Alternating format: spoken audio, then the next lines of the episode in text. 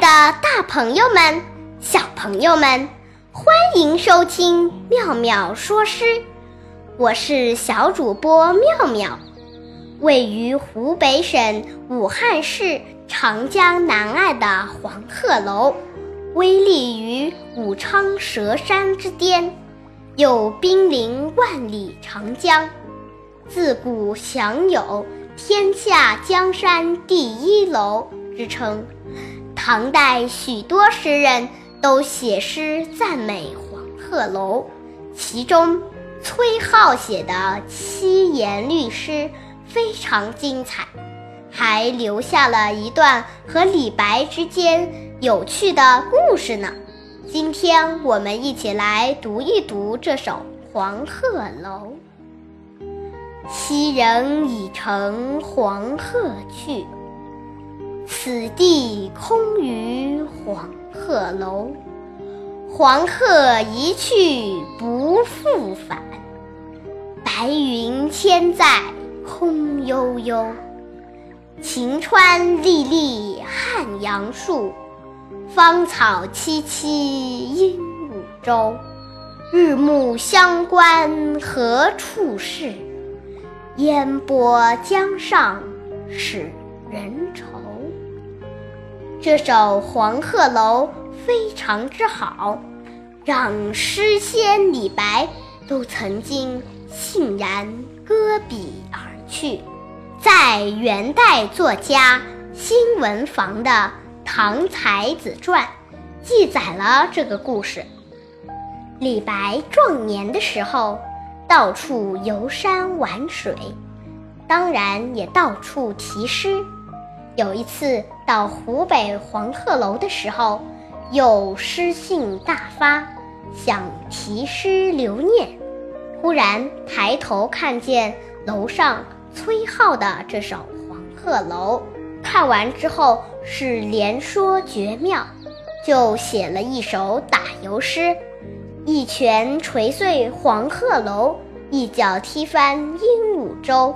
眼前有景道不得。崔颢题诗在上头，然后就此搁笔，悻悻而去。所以黄鹤楼现在还有搁笔厅，纪念这件事。当然，这个故事半真半假，假的部分就是这首打油诗。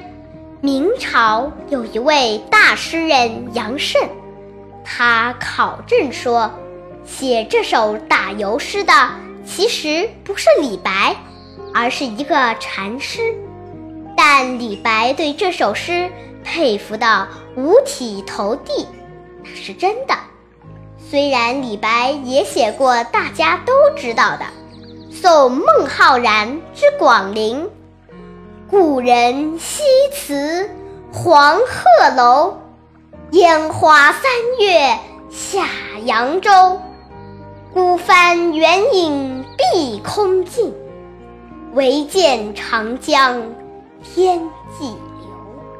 还有另外一首《与使郎中卿听黄鹤楼上吹笛》：一为迁客去长沙，西望长安不见家。黄鹤楼中吹玉笛。江城五月落梅花，但他这两首诗都不是律诗，而是借题发挥、借景抒情，和黄鹤楼本身关系不大。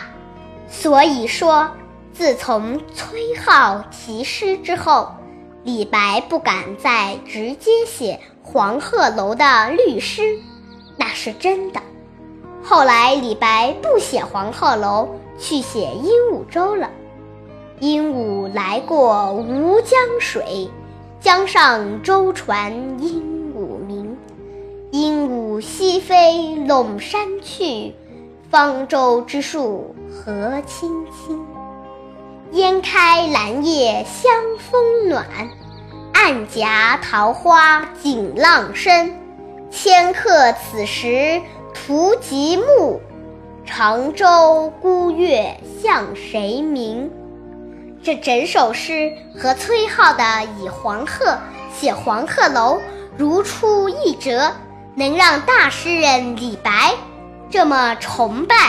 这首诗的确是好，正如南宋大文学家严语在他的《沧浪诗话》里说的：“唐人七言律诗，当以崔颢《黄鹤楼》为第一。”今天的节目到此结束，欢迎大家下次收听，再见。